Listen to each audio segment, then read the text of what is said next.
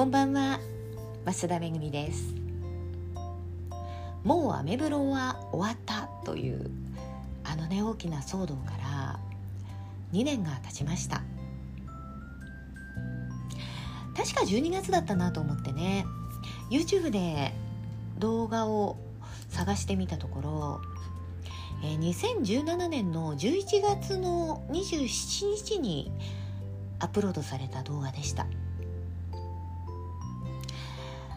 いやもうね本当に大騒ぎになってどんどん質問が来てねで数日で収まるんだろうと思っていたんですが全くそのみんなのね動揺が収まる気配がなかったので、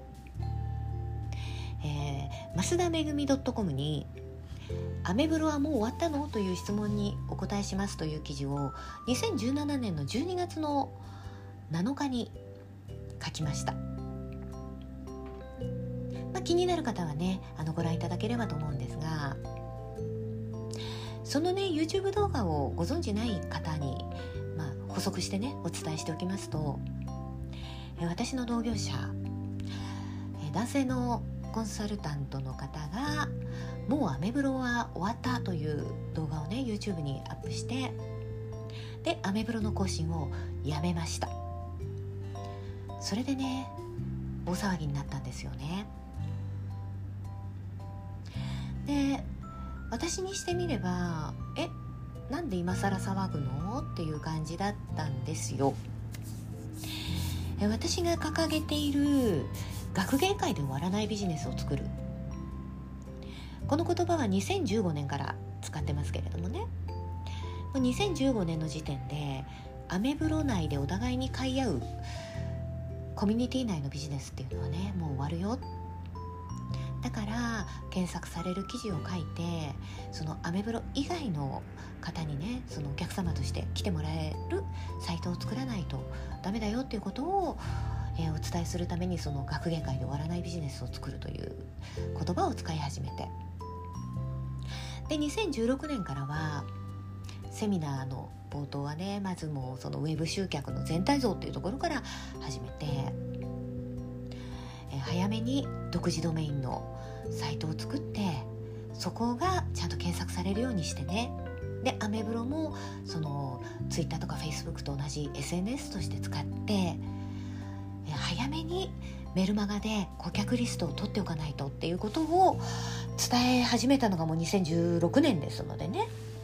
2017年の終わりの頃になって、まあ、そういうことを聞かれていやなんで今更って思ったのを覚えてます。で今増田めぐみ .com のその記事をね見てるんですけれども冒頭がねえ最近アメブロはもう終わったんですか？という質問ばかりされます。答えは何を今更？とっくに終わっています。から始めてるんですね。でもいつもお伝えしていることがここに書いてあるんですけどアメブロ内集客は終わってます。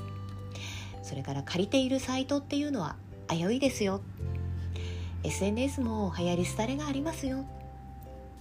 だからリスクは分散しておきましょうね。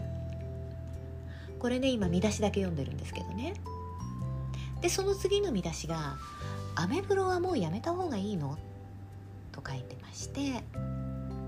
まあ、ずっと書いてきているようにそのアメブロ内集客ができなくなっただけでアメブロは一つのツールとしては使えます。蓄積できる SNS として非常に優秀で検索結果に表示されますのでって書いてますね。でまあこれからどうすればいいの？と書いて、まあ、検索の練習を積んでねその検索される記事を書けるようになったら独自ドメインのサイトを作ってくださいっていうことで締めてます。まあ本当ねあのー、2年前も今もお伝えしていることは全く変わってなくてでこの頃からこう伝えてきていることを、えー、最近ね配信を始めたステップメールにまとめただけの話なんですよね。まあこの2年前と比べてねまたちょっとね状況って変わってきてると思います。今回ね配信を始めた新しい、えー、メールレッスンに関しましては必要であれば内容をねあのアップデートしながら使っていこうと思ってますしアップデートした際にはねお知らせしようと思ってます。えー、ということでね今日は